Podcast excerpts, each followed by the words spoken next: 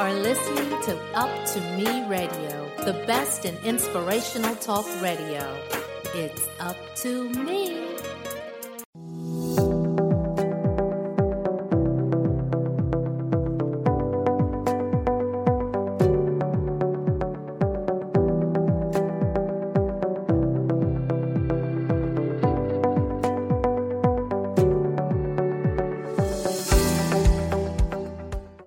Happy Wednesday and Happy New Year, everyone. Welcome to another episode of A Healthier View.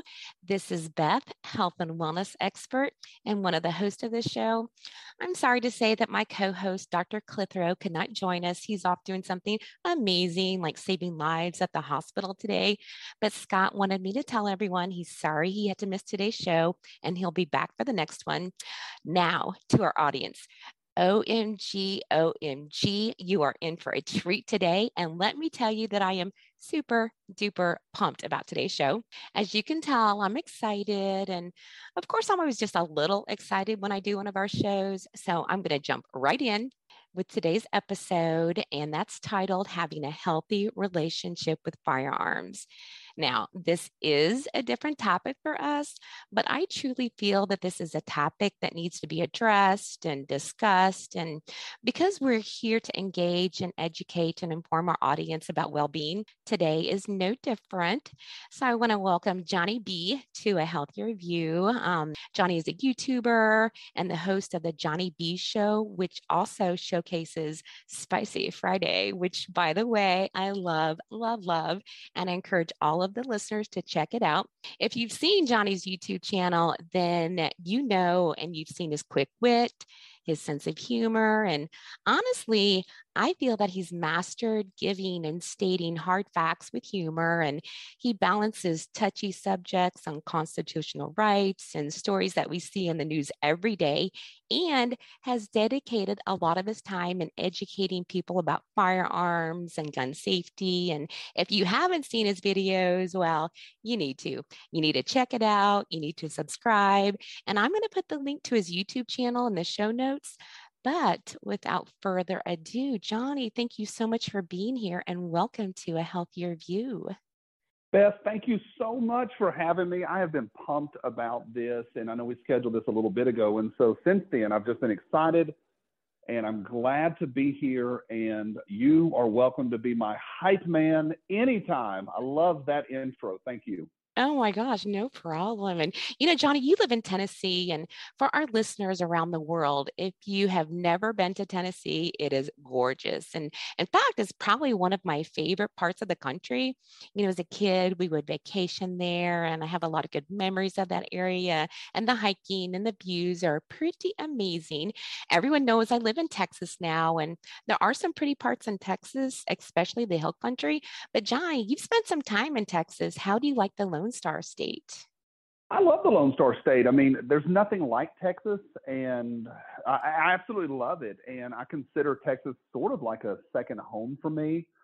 I've lived for 3 years in Texas. I've moved across the country twice to live there for 3 years total.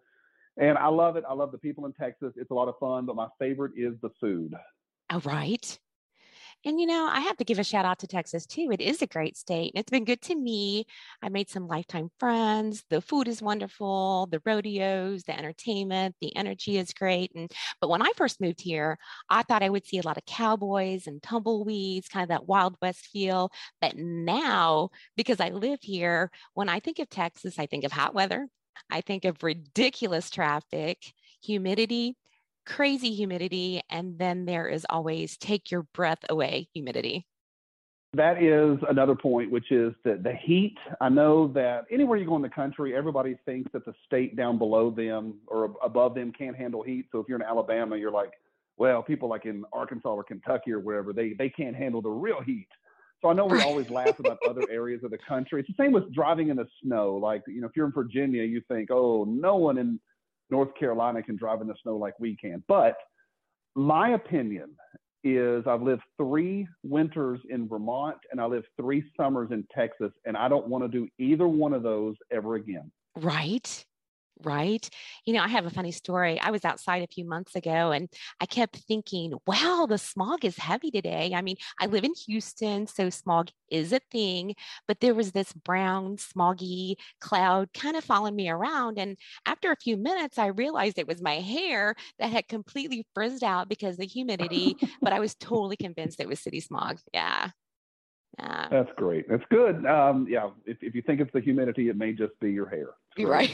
Gotta love Houston humidity. But well, this conversation is so exciting to me because I've been enjoying your YouTube videos for quite some time now, and they're always so entertaining. And we're going to take a deeper dive into that. But I kind of want to start at the beginning. I mean, you're very much a patriot. You enjoy your Second Amendment rights, and you decided to get vocal about it.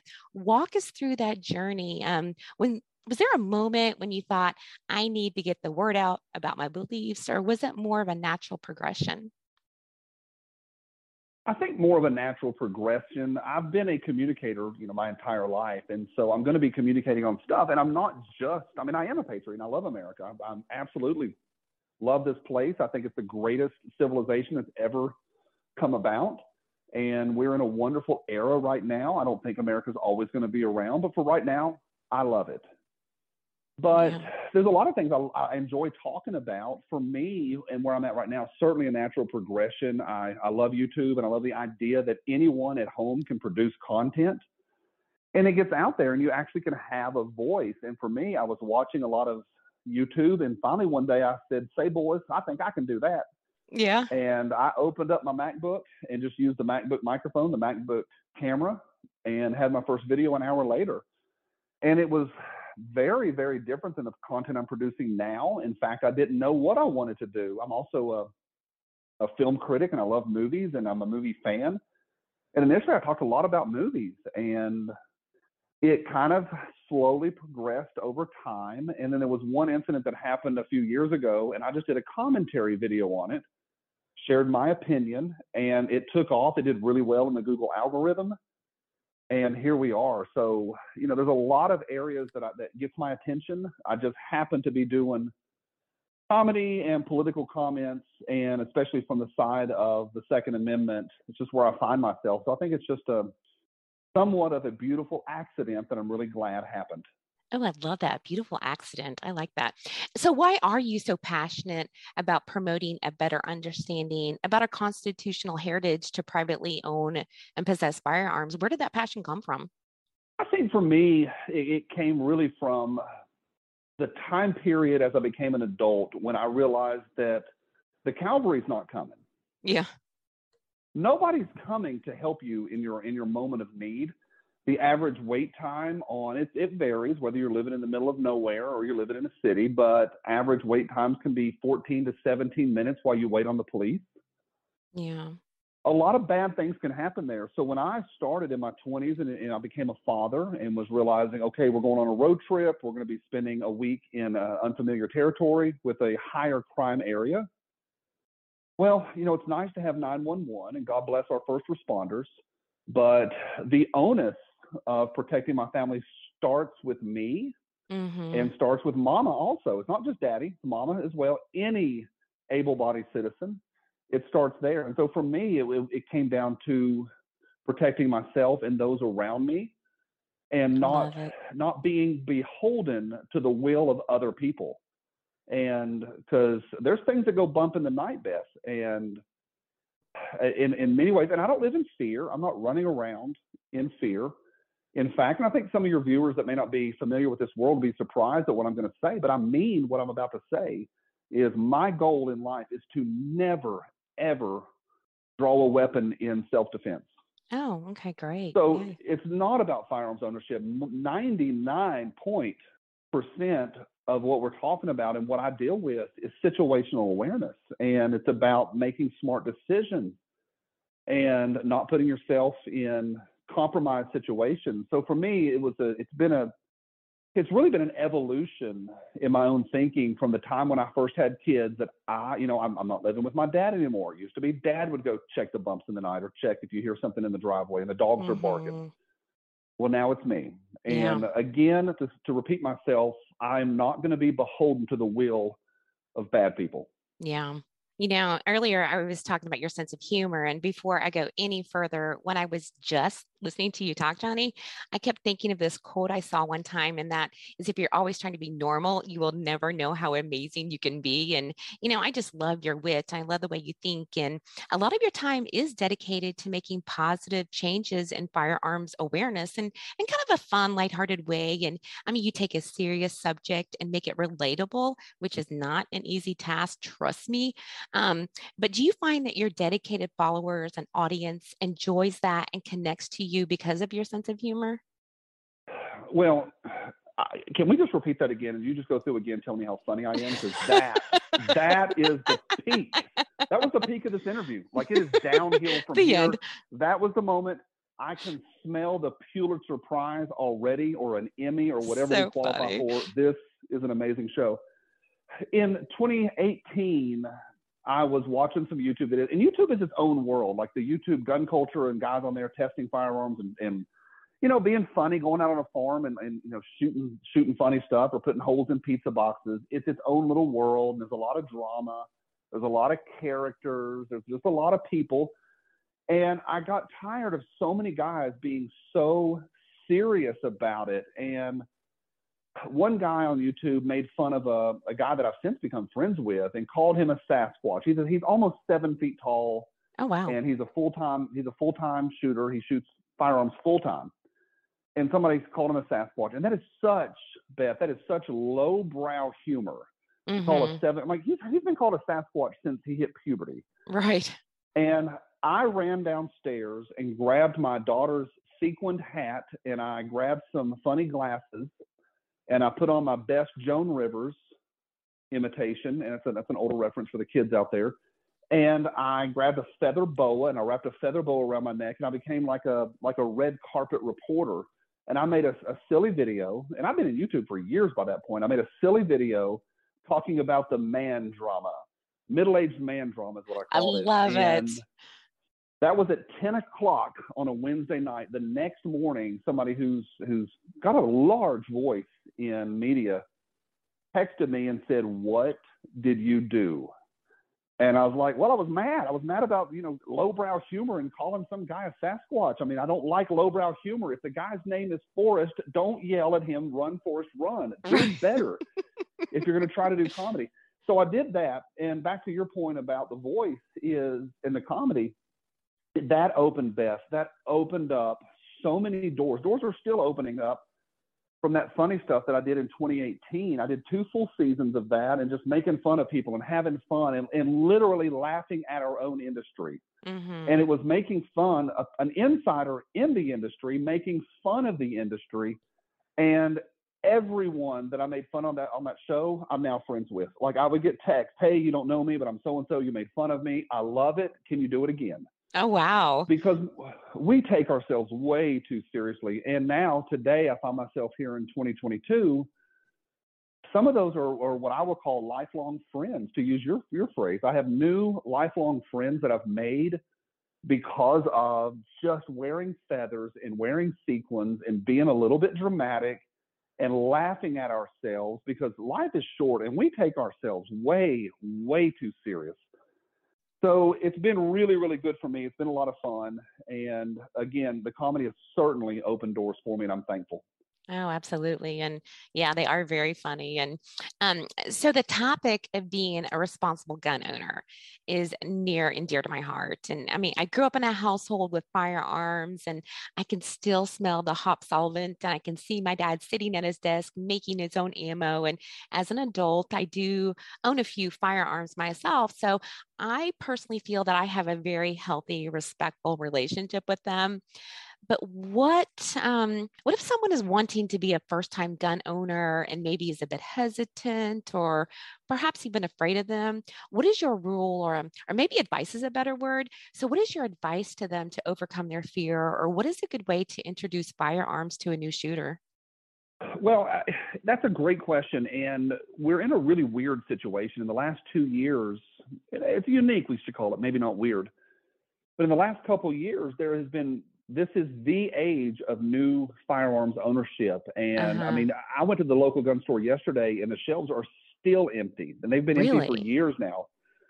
Yeah, I mean, it's very, very slim pickings because there's so many new gun owners, and it's, you know, it's a weird time. COVID has been really weird. It's made people stop and go, you know what? We live a very thin line between civilization and chaos. If we learned anything from Hurricane Katrina, is that 36 hours, 48 hours between civilization and literal warlords and gangs. And I don't mean like traditional gangs, but like warlords roaming the streets. Mm-hmm. And that's not my data. You know, we are, I think it's 11 meals. Don't hold me to this. It's something like 11 meals. By the 11th meal you've missed, you turn subhuman and will literally do anything to feed yourself and to feed your family. Mm-hmm. And it's a scary, scary time. And I think one of the things coming out of the pandemic is a lot of folks decided to take their home security into their own hands and not rely on 911. For a new gun owner, I mean, I think for me, it's education, education, education. And I mean, you don't, in any industry or any subgenre, you don't just jump into it willy-nilly. A lot of folks do. The average new gun owner will go buy a gun. They'll go down to the local gun store. The guy or the gal, usually a guy behind the counter, will say, you know, here's what I think you need. What they don't know is he's getting a $50 kickback from that company to sell those particular guns. But he'll put something in their hands. He'll give them one box of ammo. They go home. They put that box of ammo in the drawer. They put the gun up above the refrigerator or somewhere safe, and they never take it out, and they never practice. So for me, the answer is education. Yeah. And I think it's just taking classes and doing things the right way. There's not but 4 rules of gun safety. There's only 4. And it's so easy. And those 4 rules have saved a lot of people. And I have, you know, I teach new gun owners as well. And like we go through the basic 4, and then we drill it in again, and we do it again, and we do it again until they're handling it themselves. So I think education is the big one. It's unfortunate the way that most new gun owners come into the fold these days, because we're not doing it the right way. Yeah. I remember when I was like 10 years old, my dad would take me out, you know, with a BB gun, and then it was a 22. And so, yeah, I started at a young age, and I'm a girly girl, but let me tell you, I like to target practice too. So one of the questions that my co-host, Dr. Clitheroe, wanted to address was gun suicides. You know, I work very closely with Scott on a daily basis, and the decline of mental health in the nation is something we talk about a lot. And when I was prepping for this interview, I had read that about 21,000 people in the United States use guns to kill themselves each year, accounting for about 2/3 of all gun deaths. And, you know, this is a heavy conversation, and I tend to try and keep things light, but I think it's a topic that needs addressing. And again, it's something that Dr. Clitheroe wanted to address. But Johnny, in your opinion, what's the best way to restrict firearm access to those with severe mental illnesses? I think even the phrase of the question, I mean, there's a lot in there. Right. Restricting firearms to those with a mental illness. And for me, is where is the line? Now, unequivocally, we do have a mental health issue in America, near and dear to my heart. I did not serve, but I am around the military, and especially the ex-military, a lot. Mm-hmm. And our military, they in many ways, our veterans are circling the drain at any given time. 22, 23, 25 deaths a day by suicide from veterans. Right. And it hurts my heart. It's very, very real. And there is a number every day that use firearms to commit suicide. Now, the challenge is mental health. And I think it's interesting. And I don't want to, like, any one life, I don't want to, like, we throw in these statistics, Beth, 22,000 here, 13,000 there. And we forget these are lives. And so I don't want to just throw around numbers. And you got to remember, these are lives. These are people's sons and daughters, moms and dads and uncles, and or your favorite best friend. But one of the challenges is in mental health is that people are not getting the treatment they need. But where is the line, and who draws that line? Mm-hmm. Right now, and for viewers or listeners that have never heard of red flag laws, they're laws that maybe your doctor can make a phone call on a 1-800 number and, I don't want to say turn somebody in, but just create an alert for one of their patients to say, hey, they probably shouldn't have their guns for the next 6 months. Mm-hmm. And that may trigger something with the local sheriff's office. The sheriff comes down, cleans out the house, And now via the government, that person has been disarmed. And with good intentions, with really good intentions. So those are red flag laws. There's red flag laws in a lot of states right now. But the challenge, and the challenge is always from me, okay, well, who sets the bar and where is the line? And it's got to be somebody besides the federal government. And this is, I promise you, not a, anti-government. No, but I know. We've lost 13 nuclear warheads. Like, something that big, things fall through the cracks. We can't run the VA. Like, we can't even run the VA and help our veterans. So it's such a big, vast problem. And Dr. Clitheroe can really speak to this. It's so big. If the answer, I always get twitchy when the answer is the federal government stepping in and making decisions for us, because I believe in individual autonomy hugely. Now, what do we do? I think for me, and I think you'll like this, I think you'll agree with it, is a lot of it comes down in a perfect world to community. And I think it's less about getting the government involved and having organization or a subgenre of the federal government come into your house. It would be better for your own community, your own family to protect you. We're not having this conversation about knives. Kitchen knives are mega dangerous. Someone every day in America, now I'm moving away from suicide to murder, but there's about one death a day from framing hammers that you buy down at Lowe's. Mm-hmm. And there's a lot of deaths from vehicles, a lot of deaths from a lot of different things. And I think putting firearms in its own category is what the media does. I find it a little bit narrow-minded. I think it's even a bigger issue than that. So I said a whole lot of words right there. I don't know the answer, but I do know that we have a major problem. There is right now a sort of the beginning rumblings within the firearms community. I got invited last night to a podcast specifically about mental health and firearms. Oh, wow. And there's a few organizations that are coming at it from the help side. How do we help folks? You probably know the next thing I'm going to say. I think most organizations, not all, but there's a mass number of them, of the organizations that are trying to help with mental health and firearms, that they are coming about it from the angle of disarming responsible citizens, taking away my rights. My mom's rights. My mom concealed carries. Yeah. And if it has to do, a lot of these organizations are cloaking what their real goal is, which is disarmament. Not all. There's a lot of well-intentioned people, and you come at it from, this is the last thing I'll say on this, they come at it from, okay, we've got a problem.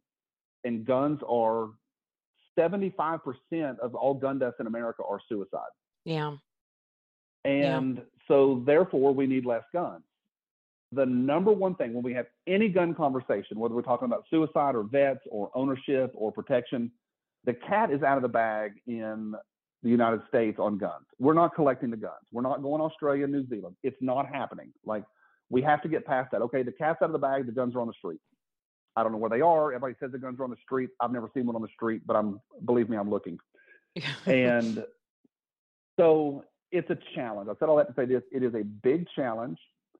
And I realize that people are hurting and we're not doing a good job. And I feel like, again, there's rumblings for people trying to help, but also I feel like we're losing the battle on some level. You know, and that was a tough question. And of course, we could go down a rabbit hole and have an entire show about, gun safety, mental health, and mental illnesses. And I know Dr. Clitheroe was actually sitting in a committee for the Texas AMA, and I need to hook the two of you up. I really, really do. And I'd love to have you back on the show to talk about that. But, and I'm serious, I want to ask you back for another interview to talk about that very thing. But with a nation that's so divided on this subject, how do you peacefully explain your pro-gun point of view to someone that is anti-gun? I'm sure you do that every single day. I remember that every day. And this is what maybe I have honestly, and people are going to roll their eyes. Audience, prepare to roll your eyes. I have never met an anti-gunner. I've never met a single person that's anti-gun. And people go, I am. My kids are in school, and I don't want a school shooting. I'm not real comfortable with them. They're scary. Et cetera, et cetera. I'm very much anti-gun. A friend of mine, just the other day, we were having this conversation, and he said, and he's an educated guy, and he's a PhD in a really, really good program. The guy's successful on every metric. And he said, Johnny, I am extremely anti-gun, And I said, no, you're not. And he said, what do you mean by that? And I said, have you ever had a bump in the night? He's absolutely, the street we live on is a little bit, can be a little bit sketchy sometimes, especially when it's hot outside and people are out in the street. People are up in the middle of the night. It's a little sketchy. What do you do? He said, well, you know, last summer I ended up calling 911. Why? Why did you call 911, brother? He said, well, because the cops would come. Okay, why? Why'd you call 911? Well, because they bring guns here and solve the situation that I'm dealing with. Yeah. So my point is you say, you know, how do you deal with anti-gun folks? It's most folks understand it's a tool, like a kitchen knife. People say, okay, what do you do with kids in the house? Well, what do you do with the kitchen knives when you have a new baby and you get a toddler who's got little fingers? What do you do? The kitchen knife. It's like the car keys when you have teenagers in the house or middle schoolers in the house. And it's a challenge. It's a tool. Like we guard our tools. Like Dad didn't let me play with a chainsaw until I was big enough to handle it. Mm-hmm. And I think it's eye-opening a lot of folks. I've had people go, oh my gosh, I've never thought about that. Yeah. You're totally pro-gun. Right. You just want the local government to own the guns. With your tax dollars, you own a lot of guns. They're across town. Good point, yeah. And whenever you need one, you call and have them bring your gun over, and it's usually a dude. Sometimes it's women. There's a lot of women in law enforcement, but you may have a dude from across town come over and protect your family. Oh, in about 17 minutes, he'll be here. And that's one of the challenges, is that folks think they're anti-gun, and they're not. Last point on this. Every anti-gun legislation on the national level that has ever been written, and we have 20,000 gun laws on the books. Every single one of those gun laws was written by somebody that has 24-hour-a-day armed security. The anti-gun folks are not anti-gun. They have 24-hour-a-day armed security. Nancy Pelosi lives behind gates, and she is defended 24 hours, no matter where she goes, whether she's at work or on vacation or at home. There are guns on her property. That's verifiable. And so my point is this, and I'm not being snarky. It's a great conversation, and I totally get it, Beth. Oh my gosh, do I get it? If you didn't grow up around them, you've never been around them, it's scary. Yeah. And you say something like, okay, I wish we defended our children the same way we defend our money, because we apply armed security to banks all the time. There's armed security at banks, but not at schools. Every mass shooting we've ever had in the last 50 years took place in a quote unquote gun-free zone. And so I get it. Like, I totally get it. You have a mom or a dad go, it still makes me scary. It makes me feel weird to say, okay, the answer to this problem is more guns. And I get it. Like, I'm a dad. Mm-hmm. I get it. But to your point of, what do I say to an anti-gunner? I usually say, I don't really think you are. Like, and you're totally fine. You're fine with the Senate and the Congress having armed security. You're fine with an armed guard down at the mayor's office or when the board of aldermen meet. You're fine with guns at your bank. You're totally fine with that. But you just don't want me as a private citizen to own that. And so I think it's less about anti-gun, and it's more of a who owns the guns and who has access to the guns. That's a good point. Question. Yeah, that's a great point. And, you know, thanks for clarifying that. And I've never really heard explained like that, but that was really spot on. And, you know, we actually have an email with a question from Troy, who's a subscriber to our show. When he heard we were doing a show about this subject, he sent in this question. I have to find it real quick. Oh my gosh. Okay, here it is. What is a reasonable and reliable storage solution for firearms in a family environment that still allows rapid response to potential threats? Answer it. I absolutely love the question that Troy sent in, and because he's thinking, okay, reasonable, and he's thinking reliable. What's a reasonable? Back to the kitchen knives. What's reasonable for those? It's a tool. Mm-hmm. And I love with a new gun owner, like I said earlier, the average gun owner is not going to invest in a safe. They're not going to invest in any sort of gun storage that's going to cost them part of their disposable income. They're going to put that gun in a high place, away from kids. My children grew up around guns. Guns are not a mystery. They're not ooh la la hidden magic. My daughter could care less. So it's really comes down to my son. So him growing up, and he's now grown, It was never, oh, wow. It was always, if you want to see one, come get me and we'll look at it. We'll take it outside. We'll go to the range. You can shoot anything you want. These are yours. And they're as much his as they are mine. Eventually, he knows he's going to get all of them. And I think for me, it's a great question that Troy has about safety. And I think it's unfortunate how expensive gun safes are. They really are expensive. My recommendation is this, is simple lockers. There's a lot of lockers out there. Just put a lock between you and, or the kids and a firearm. That would be really important. If you have one for middle of the night safety, and we're kind of getting lost in the weeds, so this is a very specific point, but if it's your number one, what you're going to do if something bumps in the night and it's what you grab, just don't put battery power between you and that tool. Oh, right. Yeah. That's what I always say, because batteries go dead. And, you know, you put it up there and it's like, just like smoke detectors. You don't think about that until it starts chirping. Mm-hmm. So I just tell people, have something that is quickly and instantly accessible. It takes 2 seconds for bad people to come in a locked door. Locks, this may rattle some cages. Locks don't matter. Locks don't work. There may be a few out there, but an average consumer grade residential door doesn't lock. There is essentially no lock there. It takes about 2 seconds to get into a door. So, okay, you've got 2 to 5 seconds to start your home defense situation and protecting your family. Just don't put a battery between you and that. There's a lot of good locks and good safes on the market. So I would just and then practice with it. I would do whatever protects your family, whatever protects the kids and little roaming fingers. Every 6-year-old knows where every gun is in every house. People think putting on top of the fridge matters. No, remember when we were kids, we knew everything in the house. Kids are rummaging. There's no 8-year-old that doesn't know where the guns are. They know. So just simple, really simple locks. The great thing is every new gun in America comes with a lock. They come with a lock, and you can't even sell a gun in America without a lock on it if it's a new gun, a new firearm. So just good locks and have some sense about you. And if you're going to be have multiple, a simple safe. You don't have to buy the big expensive ones, but you can buy a simple safe that are really, really easy to install. You can install them yourself. You don't need a whole team of workers. It's super easy. So that was a long-winded answer to say just do things that make sense and protect the kids. Like just keep the little fingers away from firearms. Yeah. And I love that you said practice, because, I live alone and I live, close to the city, and I lock my front door and I lock my bedroom door at night, and I have 3 loaded guns by my bed. But I think if that would happen, if I had 2 seconds to react, I don't think I would be quick enough to react and get my bearings. And so I like this, that you said practice, practice makes perfect, right? Well, it's back to the first point we talked about. It's education and practice. And here's one thing I'd like to make, especially for anybody in the audience that's never been around guns. There's not one group called gun nuts and gun owners.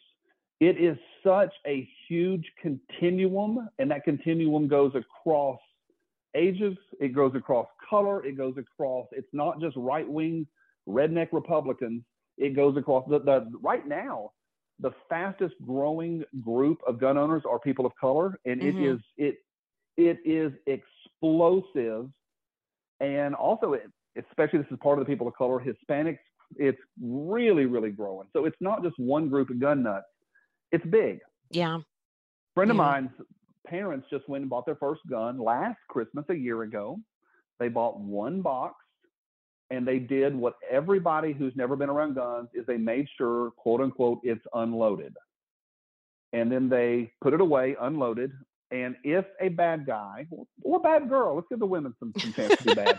Shout out to the bad girls. Yeah. If a bad girl is coming in your house looking for an easy, soft target, 3 a.m, by the way, the average break-in in America is at 2 p.m. Essentially, people don't come in the middle of the night. They come during the day. That's a separate conversation.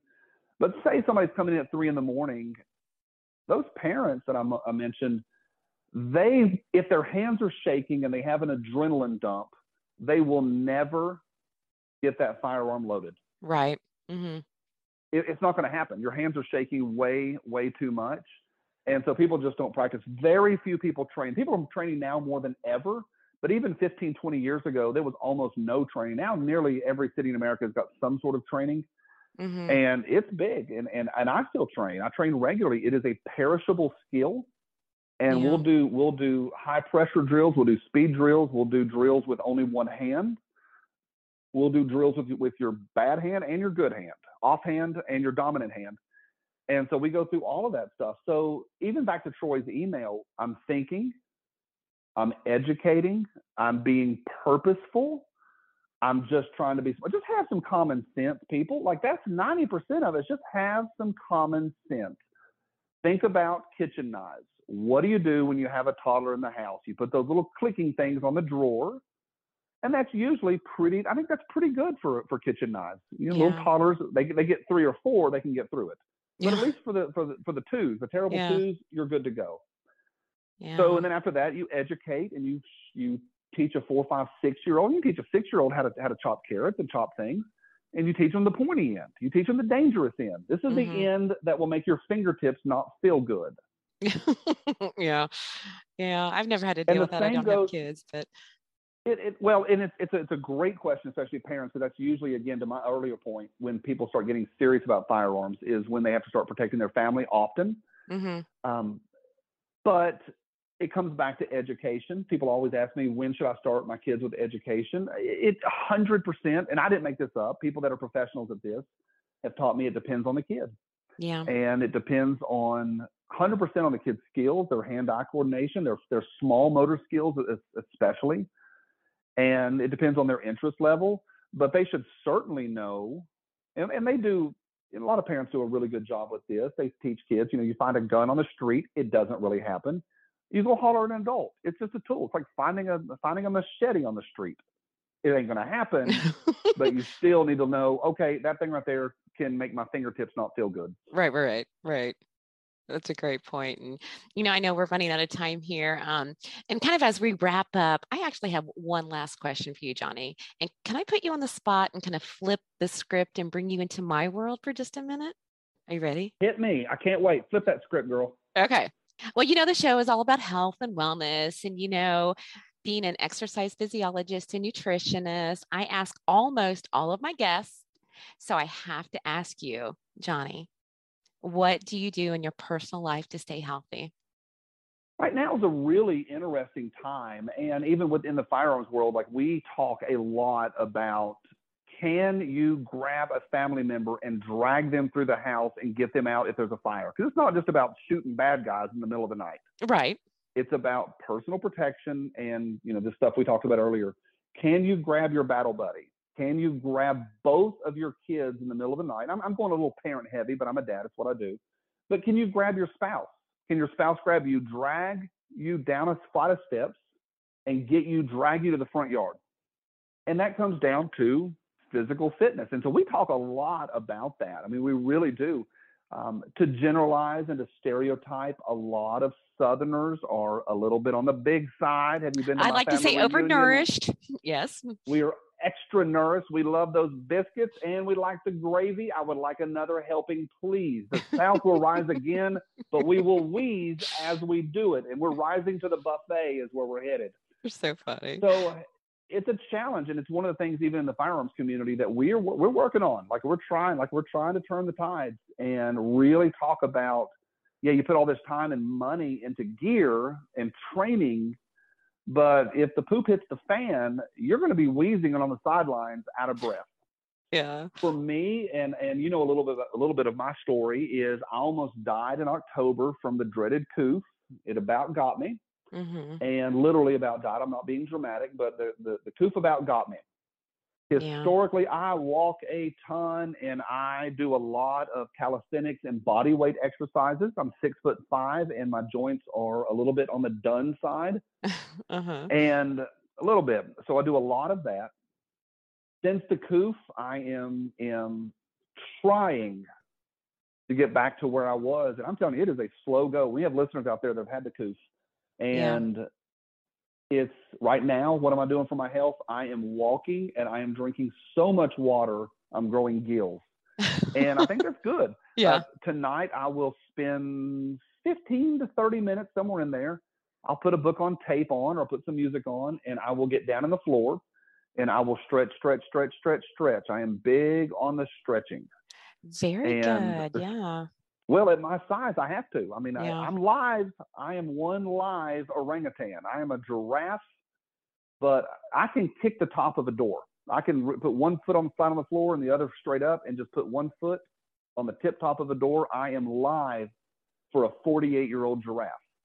But you don't get that way without a lot of stretching and a lot of water. So for me, it's a lot of water. I eat at least, you're not gonna like this, but just don't judge me too much, and don't let Dr. Clitheroe hear this.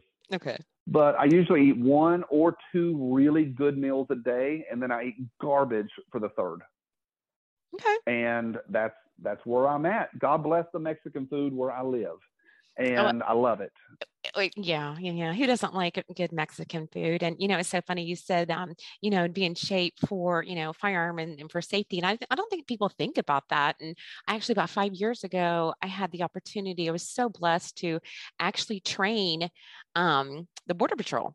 So they actually have to go through a physical and every year. And so I was just so blessed to have a contract, and I helped a Border Patrol get in shape. And that's something, you know, I love physical fitness and all that good stuff. And mm-hmm. I think for a lot of people, the past 2 years have been so dodgy when it comes to their health and not working out and kind of comfort food and all that. But it's imperative that we all take responsibility for our own health. I mean, not only our mental health, what we just talked about, but our physical health. And this might sound a little woo-woo to you, but I'm a firm believer that the body follows the mind and it's never ending. So I just want to take a minute to encourage people to remember your health is for the bigger, better purpose. Yeah. And I think the point that I opened with, the cavalry's not coming. And to be a little more inclusive, there's a lot of viewers and a lot of folks in all of our lives that'll never drag somebody through a house. You may have a vet that's got two new legs that are above the knee. Yeah. Well, they're non-weight bearing. They can only bear her weight. Mm-hmm. And she's not going to be dragging anybody. So I want to just be inclusive. I know that we're not all going to be dragging bodies and helping battle buddies. My mother is 77 years old. She ain't, if she can just get herself to the front yard, we're going to be doing good. So it's not just about, and that was one example that I used. It's not just about bad situations. I think we all should live every day on this planet that we can and make it as far as we can and still feel good and be active. I am terribly, terribly active. I travel a lot, and I only got one body, and this body takes me there. And so it's a big, big deal to take care of ourselves. I am going to do better this year than I did last year. Woohoo!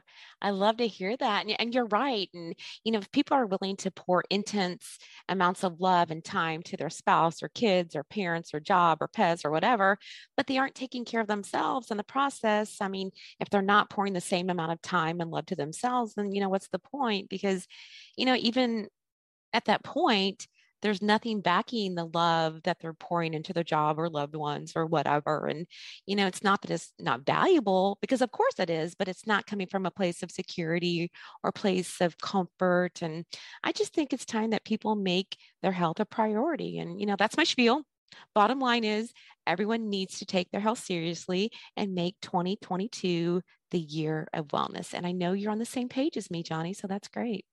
I am, absolutely. And, you know, I know that non-gun people will pigeon me into being, you know, part of the gun crowd, but it's not just about that. Personal safety goes way, way, way beyond that. I work regularly in a building, and when you go into a particular room in that building, there's one exit in, one out. That's it. Like, that's it. Everything else is windows. Mm-hmm. So I carry a glass breaker with me, just a little tiny little tool. You wouldn't even know what it was if you saw it. Mm-hmm. But I'm going through that window if I have to. And that's one little tiny thing that I do. Here's something else I do. I keep my car keys on me at all times. So even when I get to work in the morning, I do work a 9 to 5. And when I get, most people dump their pockets into their drawer or on their desk. I don't. I am at any point can hit the parking lot and zippy zap out of there. And I do that. I keep the tank mostly full. I don't try not to get below a half a tank, just in case. Yeah. So there's about 10,000 things that I do to protect myself and those around me that have absolutely nothing to do with firearms. So for the listeners out there, you're talking about loving yourself. Well, I think we should love our families and our spouses and our partners enough to protect them better. And even if firearms are not their thing, even if they're like, it's too big of a jump, I don't want to be Dirty Harry. Yeah. Even if they'll never own a firearm, or they live in California where their laws are really, really restrictive, or Connecticut or Massachusetts or New York or New Jersey, one of those states with restrictive laws, there's still another 10,000 things they can do. And you've heard me say it before, head on a swivel, like just keeping your eyes up, knowing who's around you, knowing where you're sitting in a restaurant, you walk into a movie theater, are you watching? Are you just paying attention? Where are the exits? And I think all of those things are just as important. And even folks that are not going to ever arm themselves or ever take a firearms lesson, there's still plenty that we can do to, back to your point, love ourselves and love those around us. Yeah, absolutely. And thank you for sharing that. And I'd love to see your list of 100 things to do. But I think it's time for a few words from our sponsor. Hey, Johnny, would you like to help me close out the show after the break? Absolutely. Okay, everyone stay with us. Johnny and I will be right back after this commercial break to finish out the show with some exciting news. In every family, small conversations can make a big impact. I grew up on tour with my parents. Kind of different, but we bonded over music and we talked. Honest conversations, like when my dad shared his experiences as an alcoholic. Your honesty gave me a sense of integrity that I wanted in my own life. And I wanted you to know from someone who's been in recovery more than 30 years now that hard work is what creates success, not alcohol or other drugs, in whatever you do. Talk, they hear you. Thanks for staying with us. Today, we had a great conversation with Johnny. And Johnny, you gave us some great advice and insight about firearms. And, this is a topic and, quite frankly, a debate that's divided friends and families and even the country. And I don't think this debate will ever go away. Do you? Probably not. And it's probably because it's fueled by the media. And I'm not just the media's bad kind of guy. But when you look at the actual CDC and FBI statistics, the gap and the chasm between reality, like where we really are with firearms, and the actual numbers and what's portrayed in the narrative that is spewed out in all media, across all media, the gap is so wide, we don't live in reality. So no, not anytime soon, we're going to be coming to a conclusion on this topic. Yeah. Well, very well said. And, I just want to thank everyone for joining us today. Whether this is your first time listening to A Healthier View or you're a subscriber, thank you. Your support means a lot to me and Dr. Clitheroe. And if there's a topic you would like us to discuss, email us at info@uptomeradio.com. Our talented, beautiful executive producer, Melinda Davis, reads every single one of them and passes them along. Thank you to our sponsor, Atlanta Life Media Agency. Without their support, these shows would not be possible. And finally, thank you to our special guest, Johnny. And I encourage everyone listening to check out his YouTube channel. And like I said, I will have his info in his YouTube channel info in our show notes. Johnny, thank you so much for taking the time out of your busy schedule and not only being so entertaining, but also educating our audience today. And, I just really appreciate everything you do and everything you stand for. I really do. Well, I appreciate you saying that. I love what you guys stand for. I have been going through your backlog of episodes and really, really enjoying it.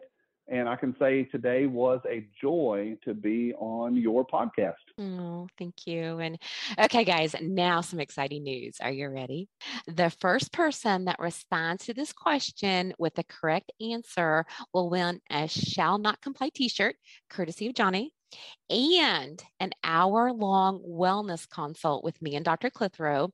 We won't be able to diagnose anything, but we can certainly discuss your health and give you tips and advice about your wellness. And we'll discuss your diet and exercise regimen and sleep hygiene and even address stress management. And it's the new year. What better time to think of your health? So all you have to do is email your answer to info@uptomeradio.com, or put your answer in the comment section on the show's landing page.